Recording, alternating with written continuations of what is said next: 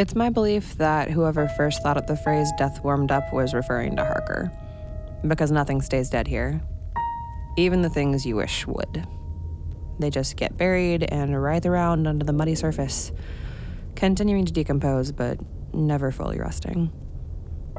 But that's only if you're very lucky. If you're not, well, I'd only been back in that tiny town, in this tiny house, for six months before he died.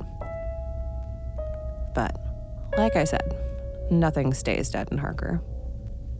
But I'm getting ahead of myself. Let me take you back to the beginning. Back to the search for John Smith.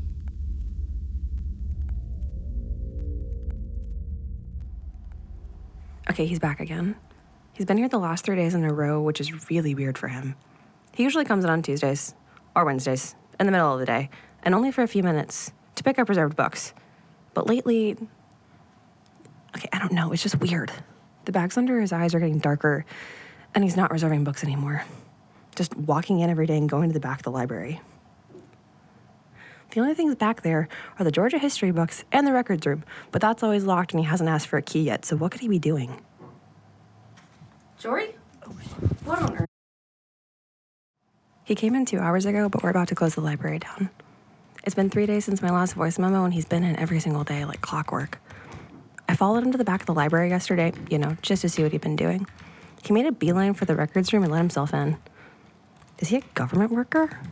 He looks way too scruffy to be, but I guess it's possible. If that's the case, he really needs a haircut. Oh, hang on. Hi, are you ready to check out? Uh, yeah. Awesome. Let's see. Uh, library card, please.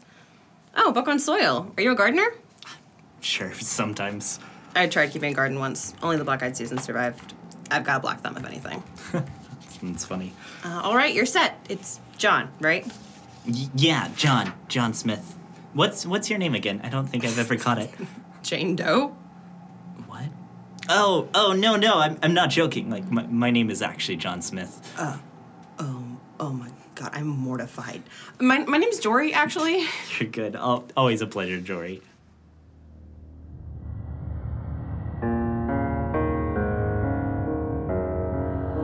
That was the last time I saw John at the library. A week later, he was reported missing.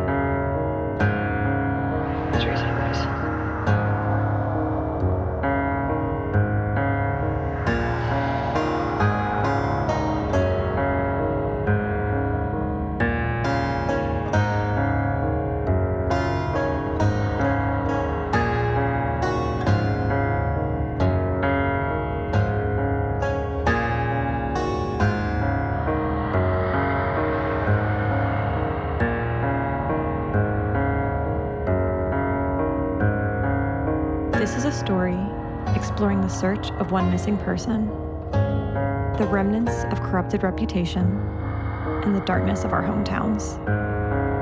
This is That Creepy Podcast.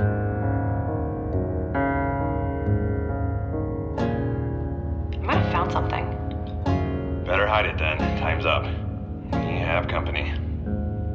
Thanks for listening.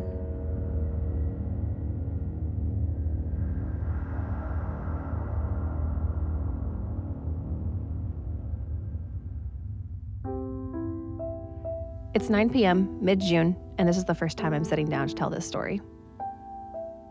My name is Jory Bradford. I'm a librarian living and working in a small town outside of Atlanta, Georgia. It's quiet, unpretentious, and always hot as hell in the warm months. And old. Like, really old. Between the small population and their agreement that change is evil, sometimes it feels like if I looked hard enough, I could see Sherman's tracks. The town is protected by a thick, wild forest, like the forests of Georgia always are. I decided in high school it was the forest that gave Harker the feeling of being separated from the other fingers of the city. This project was originally started to document something important to me a new personal obsession, you could say the disappearance of John Smith.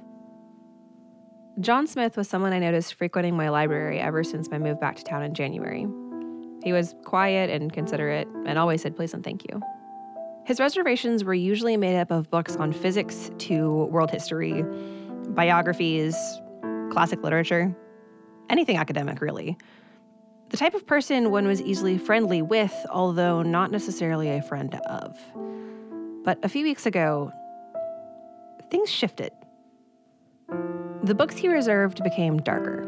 The combinations completely incoherent. I remember one time he reserved a book on cryogenic engineering paired with the autobiography member of the family, which chronicles one individual's time in the Manson cult. A combination that piqued my interest and a definite change from his usual academic literature. That was the first red flag. Then he stopped reserving books. He came in for hours at a time and wandered around with a lost look in his eye. One day he was fine, then the next, his soul was slipping. The only word that comes to mind is defeat. Like an animal who knew his time was up and was just buying it now. That was the second red flag. Then he stopped coming in altogether. He was shortly after declared a missing person. The local police and sheriff kept up the search for about a week before declaring it and him a lost cause. No family, they said. No more leads, they claimed. That was the nail in the proverbial coffin. But even if this tired town had given up, I just couldn't.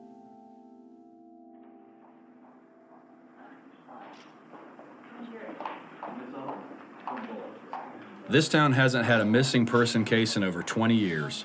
The John Smith case is tragic, sure, but it's definitely an outlier. I wouldn't judge the law enforcement of Harker by this. That's Sheriff Davidson, head of Harker's law enforcement. Harker's small size means its tiny police force and sheriff's department have a symbiotic relationship. So, is this you admitting to your team being ill equipped for this scale of investigation, or are you saying you could have tried harder? Neither, Miss Bradford.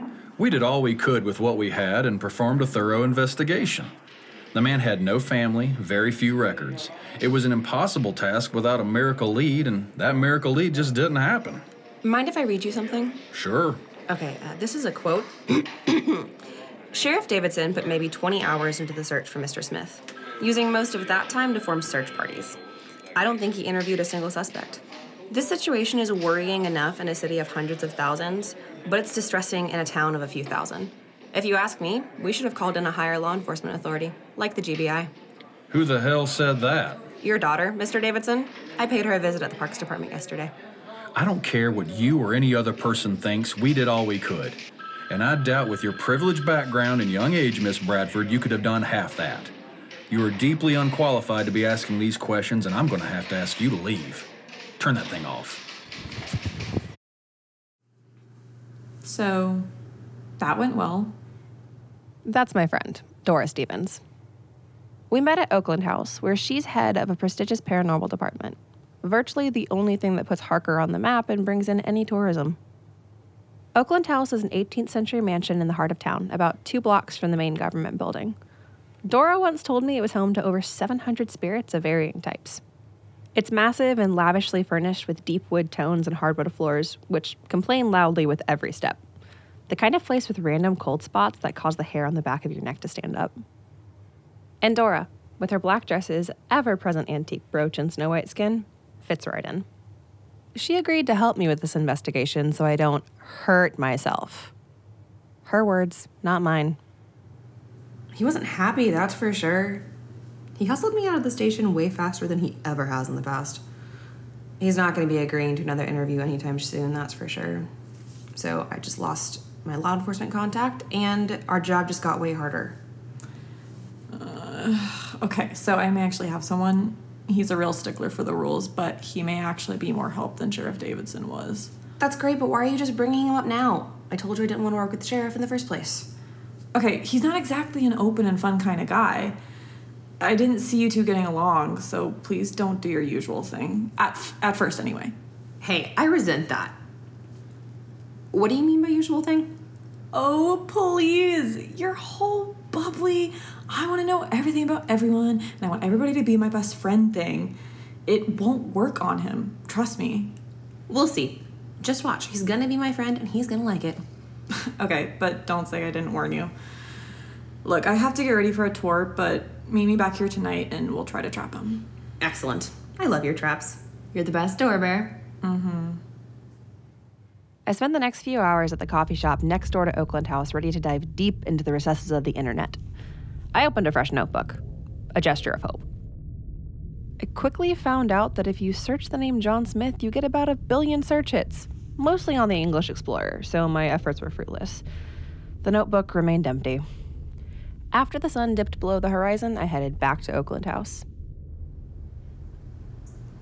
All right, is the Zoom on? Uh, yeah.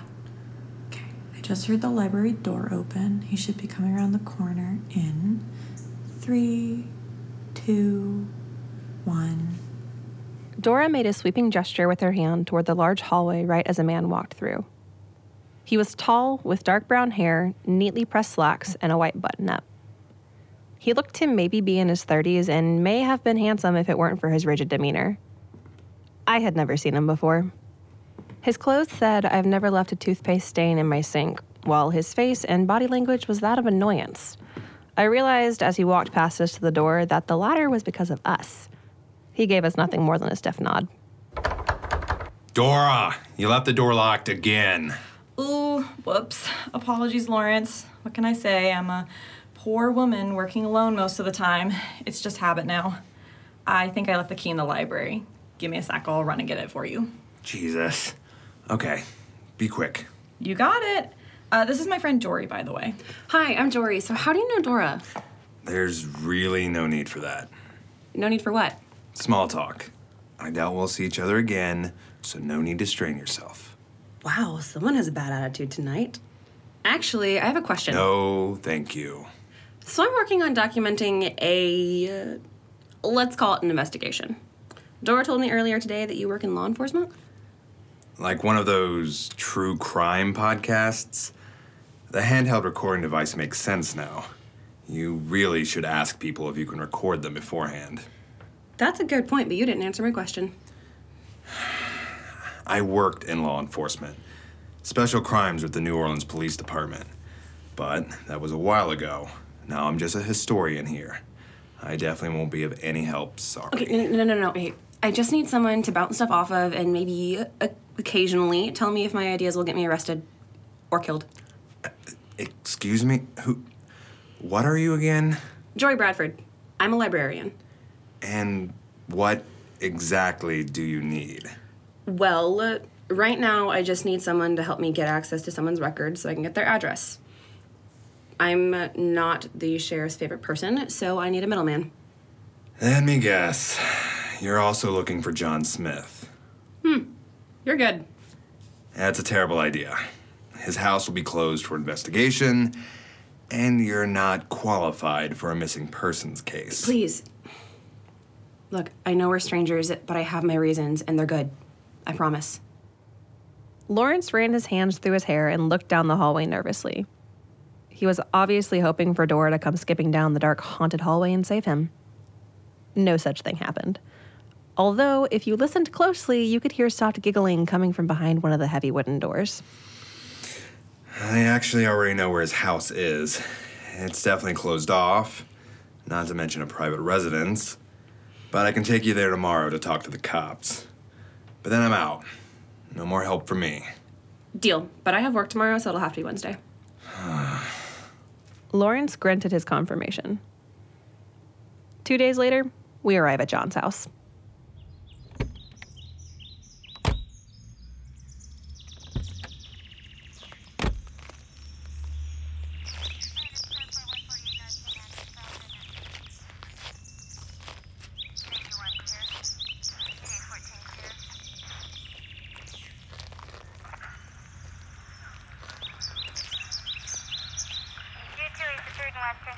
Sir, ma'am, this is a closed crime scene. I'm gonna have to ask you to leave.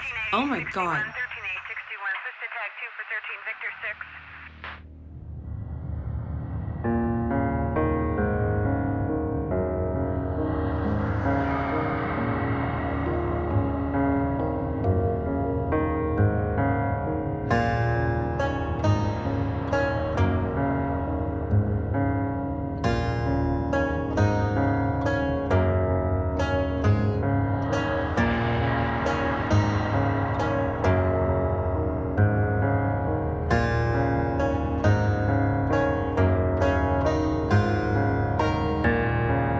Podcast is a bi weekly podcast produced and written by Theodora. Edited by Seth Johnson. Music by Theodora. Special thanks to voice actors Katie Collier, Joseph Teagle, Nathaniel Curtis, Matthew Harper, Amy Collier, and Emily Black. Find us on Instagram at That Creepy Podcast. And thanks again for listening. We'll see you next time.